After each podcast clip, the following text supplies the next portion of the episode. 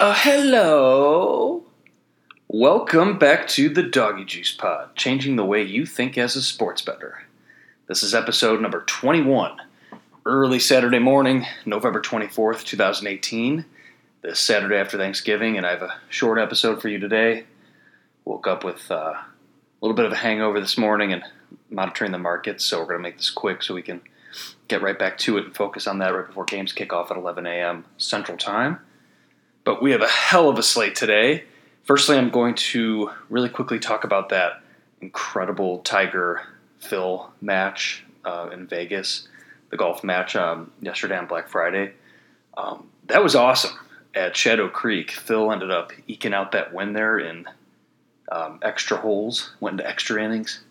Um, but it was awesome. Phil ended up cashing the first nine. I, I a ticket on Phil winning the first nine, and then uh, small ticket on Phil winning the whole thing. But um, that was entertaining. That was like really good stuff, and I really liked the the fact that they were mic'd up. I mean, there's there's some weird moments, but it was also like pretty cool to listen to them and uh, those side bets they had. Um, it was really cool, but in terms of like drama, that was about as dramatic as you could have scripted, so that couldn't have went better for them in that regard. But more importantly, from a sports betting standpoint, I think like there was all those live betting offerings, and you you saw like know the players, um, Phil and Tiger were talking about the bets, and the announcers were alluding to them. You know, you had, you had Barkley on there with um, some side commentary, but I think in general that's just good for normalizing sports betting.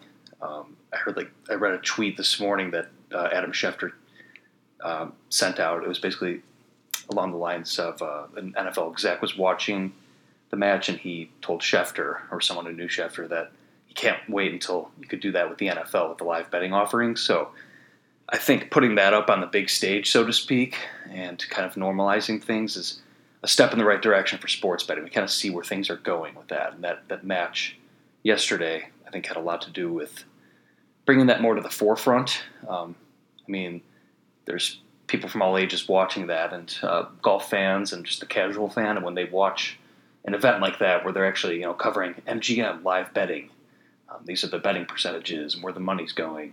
It just helps normalize things and just kind of point us in, in that direction where uh, to tie it in with my last episode, America catching up with Europe and the rest of the world in the sports betting realm.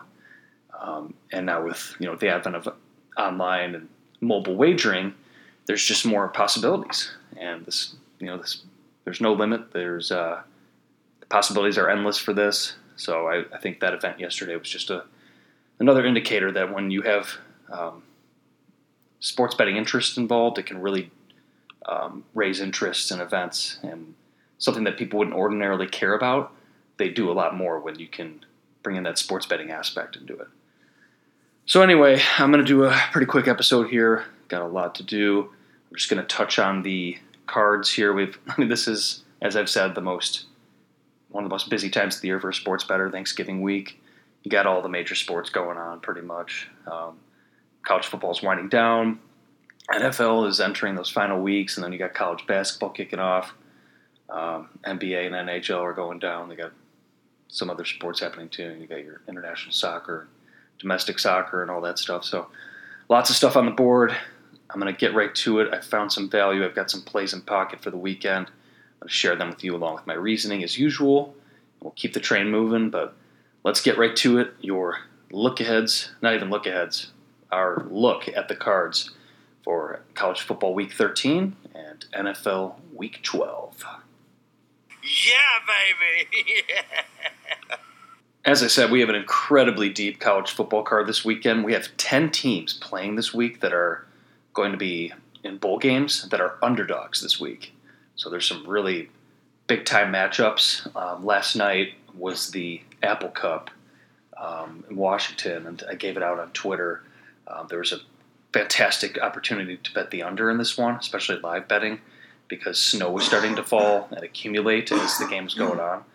So if you were watching that game, you saw the total started out at around 50, 51. I got it at 51, and um, as the game started, you know the snow started to accumulate, and that's tough for totals. And I feel like the odds makers were just going to their charts, you know, with the as the game was going with how to make the adjustments on the live over under based off just their their charts, but they were not factoring in the snow accumulation with the offerings they were giving. So I was pounding that live under throughout the game. Um, even had up down to 43 and a half live, which I had to sweat out at the end there. But the game closed 43, and anyone who was on top of that, um, there were some big plays that made you sweat a little bit. But besides that, it's just a low grinding pace uh, with the snow. It was hard for the players to get their footing. So there was a great live betting opportunity in that game last night. We also had some good uh, college football games on the slate yesterday.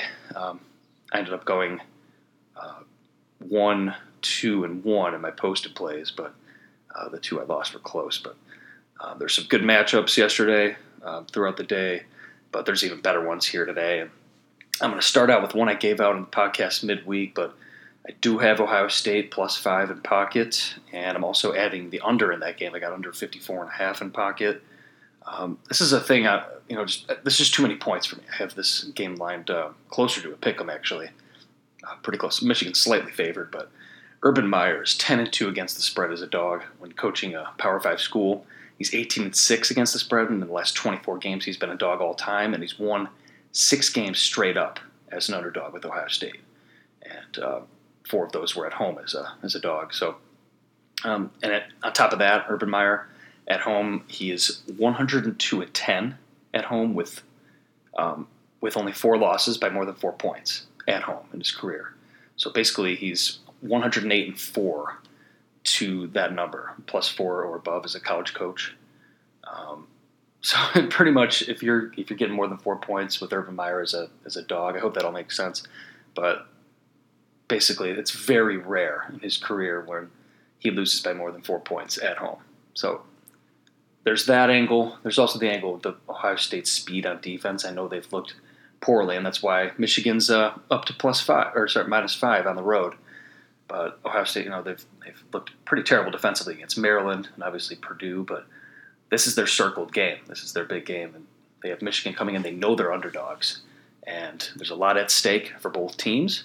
So along those lines, I'm really um, looking at that under. I've got it in at 54 and a half, but I think they come out a little slower. If you want to um, isolate that with the first half under as well, that's good to do. Just to you know, this game goes into overtime, you don't want to lose ticket based on that um, when you have the right handicap. But so I've definitely diversified with some first half under in this one if you're looking that way. But I think these teams come out a little tighter. They know the stakes, and this one stays close. And if you're back in Ohio State and this one's close and Michigan wins with that field goal at the end, you're still going to catch your ticket. So good look at Ohio State on the money line as well. I think they can win this game outright uh, almost 50% of the time. So you're getting that nice plus price. I think that's worth a look today as well. But that's definitely your top game, and that's early Saturday morning, 11 o'clock a.m. Central Time kickoff, and one of the games of the year, no doubt. For the Iron Bowl, um, I was going to say, you know, it, the, the numbers here actually say to look at Alabama. This is a big time rivalry, though, so I'm always looking to take the points with the heavy underdog in a big rivalry game like this, especially when they're getting 24 and a half points. But the way Bama came out against the Citadel last week, so flat. Obviously, they're looking ahead to the next week. The fact that they came out in that game and were tied with Citadel at halftime, you know you're going to see that hardcore effort by um, by Saban in the first half of this one. And everyone knows how good Bama's been in the first half this year. I think they're going to come out strong and they're going to keep their foot on the pedal in this one. The thing is, though, the last four times that Bama's taken on Auburn, when Bama was unbeaten, Bama was 0 4 against the spread and only 2 and 2 straight up. And 10 years in a row before Auburn, uh, Saban has scheduled an easy opponent, but still hasn't fared well uh, the week before before they play Auburn.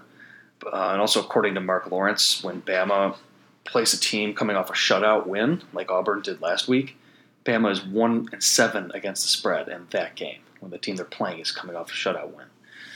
Um, those are some interesting little factoids there, but for me, given the spot and given how uh, incredible Bama's been this year and that firepower they have on offense, it just leads me to stay off the game that I would ordinarily look to play Auburn. I think that Alabama comes out strong in this one, so I'm I'm going to lay off of it. But if you're looking to bet, I would I would take a look at Bama actually in the first half. If you can get them minus 14 straight up, two touchdowns in the first half, I think that could be worth a look actually. For, you know, minus 14 and a half, obviously not as much, but if you can find a minus 14 Bama first half, I would put it in the pocket. let's see. Last night, another game. Um, so I have um, some notes here. Oklahoma, West Virginia. Uh, that already happened. I gave out West Virginia plus three, then ended up pushing. But I was also I took an early lead on the over in that one earlier in the week, and that just showed that if you can anticipate where the market's going to go, it ended up closing 86 and a half. I think I saw it tick up to 87 in some places, but I got an 83 and a half um, over and 84 during the week. So it just shows if you're just like any you know market, you want to buy at the price at the right time. So in that one, if you were on, you know, obviously you cash pretty much whenever you, yeah, de- definitely whenever you bet the over, even if it was live for the most part, because that game was like the the Rams and Chiefs of the college football year. You knew that game was going to be super high scoring, and it was. But it just shows a little, a little uh, reminder to get the best number because that number did, number did move four points as the the game uh, got close to kickoff. So that was worth a worth a look. Another team that I'm on Saturday is Florida International. And actually, I think there might be some plus fours popping up as I'm doing this, but I have them at plus three and a half in pocket against Marshall at home.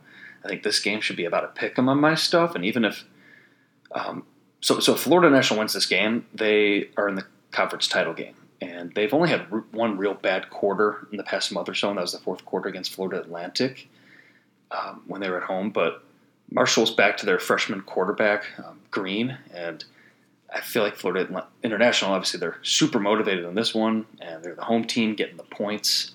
Numbers say this one should be closer to a pick 'em. I'm not sure why that line's moved. Maybe some there's some info on that quarterback that I'm not aware of, so I'm trying to dig it more into that. But I'm really keen to put the plus four in pocket if I can find it this morning. Florida International at home against Marshall.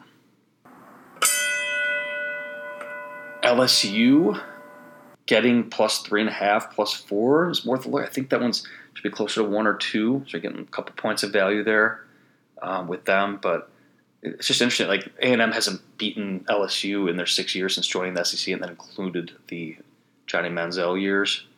Um, so that one I think is worth a look to me. I'm gonna I'm not gonna play that for much, maybe half a unit, probably less than a full unit on that one. But I I don't think I'm gonna be doing much more with that. Um, another under I like at a side, uh, Boise State at home against Utah State. Utah State's been a fantastic team for betters this year We're backing them, and um, I've definitely cashed my fair share of tickets this year on them at the beginning of the year when they were underrated by the market. But Boise at home, um, I got it at minus two and a half, locked that in. But I also like the under in this one as well. I think it's going to be a tighter matchup uh, against Utah State, but this is a pedigree thing for me. Boise State, I've, I've cashed uh, fading them this year as well, but um, at home in this big spot that they're more familiar with, on a big game against Utah State, um, I think that there's a little bit of value in Boise State in this spot, and especially the under and first half under. More importantly, in this one, I think the teams are a little more tight in this one, so that's worth a look too. Uh, besides that, in college, there's I'm still going through the card right now, to be honest with you. So there's not too many I'm, I'm giving out here. I, I think Stanford's also worth a look um, at minus six if you can find it, but less than a touchdown, minus six and a half or better. Um, I think it's just a total letdown spot for UCLA after you know they beat their rival USC, which is nice. And I think um, Chip Kelly's really shown that he's turned the corner there with that program. He's kind of accomplished what he's trying to do. Stanford didn't play last week as the Wildfires, so they had time to get more healthy, to get Bryce Love back, I believe and this is a good spot for them. They've always um, they've had UCLA's number the past several years in that matchup as well. I think the matchup is just good for them, and the motivation will be there for Stanford. So less than a touchdown, that's that's worth a good look um, as well. So I'll be putting that into pocket. But besides that, as I said in the podcast earlier in the week, be careful looking at motivation, team motivation this week, because there's some teams that have a lot to play for. You know, those five win teams that are trying to get bowl eligible and there's a lot of teams that really you know, their dreams were crushed. This week's kind of meaningless to them. They're looking ahead to the holidays. They weren't focused during Thanksgiving dinner. So you really got to search and dig for that motivation today. Anything you can find, even some Twitter news article information, seeing what the teams were doing the past few days. Some guys were more focused on their families and not the team effort for this weekend for Saturday's games. If there's any evidence of that, if the teams, you know, that they have really nothing to play for, there's no conference title game, no division title game, no rivalry game that they're really trying to win. and the players' minds might be elsewhere. If you could find those angles, that can be where your edges are today with some softer lines in college football. They are out there. You just got to uncover them. All right, so let's move on to NFL Week 12. yeah. All right, we're cruising right along here. Um, I unfortunately lost my Lions plus four even ticket um, against the Bears on Thanksgiving, but actually not too unfortunately. That's a ticket I was totally fine with losing. Thought that one was good to cash, but then the Bears got that pick six at the end there and won the game by seven points. But I'll gladly lose any time I fade the Bears betting wise. So that one went up in flames. But as I said in the podcast earlier in the week, I did lock in the Dolphins at plus 10, minus 115. That's in pocket. Uh, trying to get ahead of the news of Tannehill starting because I feel like the dealing that dealing earlier in the week was assuming Tannehill was out, and I think there's a, a few points upgrade as the markets have uh, confirmed this week when uh, with Tannehill in. So now that line's sitting about seven and a half. I could see it ticking back up, but I feel like this game should be less than a touchdown uh, with the Colts hosting the Dolphins at home.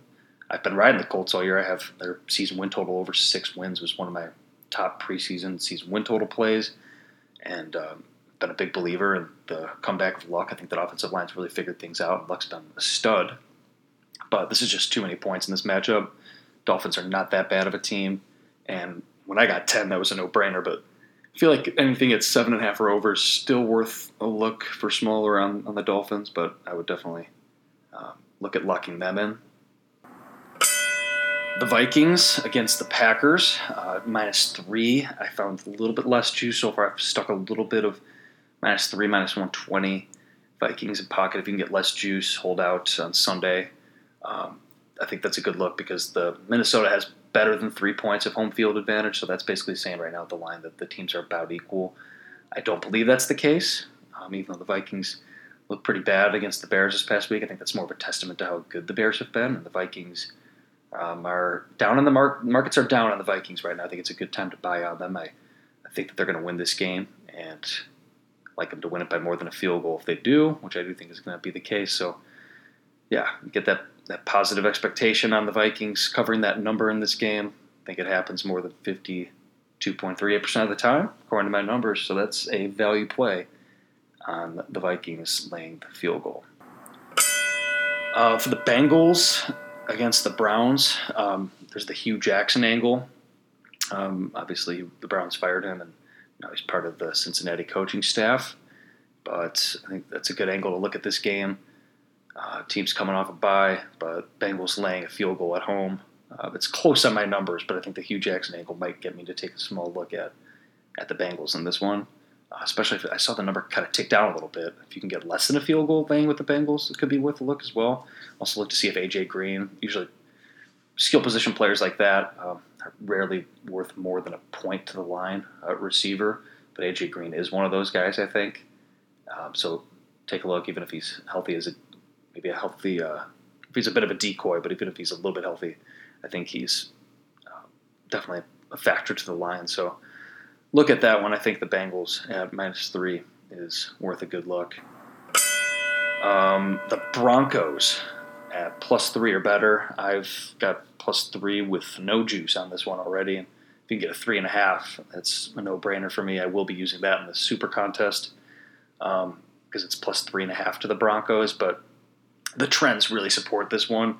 Um, after the Steelers' big emotional come from behind win at Jacksonville um, this past weekend, I feel like it's a total letdown spot for the Steelers after that big win, where you know Big Ben came back and led them to the victory, the revenge game, obviously from uh, from the playoffs last year.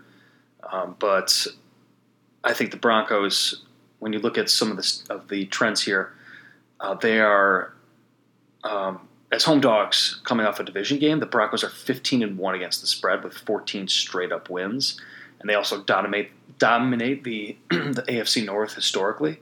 That probably has a lot to do with the travel uh, to the altitude for the AFC North teams, but it's also a possible look ahead spot for the Steelers with the Chargers on deck next week, and this one really stuck out to me. The Steelers are on a two and 12 against the spread run as road favorites against AFC West squads, and this this game meets that mold. I feel like getting more than a field goal with the Broncos is an auto take here. Probably should be closer to a pick 'em. Steelers can well win this game uh, about 50% of the time, according to my stuff, but we're getting that that extra value with the Broncos in this spot, which I think I like, especially at altitude and the Steelers traveling there. So it's, it's an ugly one, but I do like that spot. But that's about it for my NFL positions so far. Um, as I've said, still looking at the cards and everything, and since there's more public action this weekend, um, there's going to be probably more money on the favorites. So we might get some value on some underdogs come kickoff on Sunday, and that also includes today, uh, college football Saturday. So there's edges to be found out there. As usual, follow me at Doggy Juice on Twitter and Instagram for my best bets and any value or information I might uncover. These are exciting uh, times, exciting weekend. Hope everyone really enjoyed their Thanksgiving. Remember to get your Doggy Juice Challenge picks in uh, by Sunday noon Central Time kickoff. Just got to get your favorite five games against the spread according to the numbers that I post on my Twitter and Instagram, uh, usually on Thursday afternoon, but this week I did it on Wednesday. Uh, with the super contest lines and the variation of the super contest I play in, if you go 5 and 0 with those picks that you send me, then I will give you a $25 Venmo prize. We've had two guys do it already this year. Um, just make sure you include your Monday night uh, score tiebreaker for the Monday night game in case more than one person goes 5 and 0. But yeah, get those picks in for me. It's exciting stuff. Things are winding down with the college football season, unfortunately, although bowl season's right behind us. We are getting underway on the college hoop season. I'm going to be transitioning more to that as we go. And of course, NFL, we got right in the thick of it right now. We got playoffs on the horizon. So exciting times. I hope everyone does really well with their bets this weekend. I hope everyone had a great Thanksgiving. Enjoy that time with loved ones. And we will be back next week with the next Doggy Juice Pod. All right, guys, go out and win your bets. Good luck, and I will talk to you soon. Doggy Juice.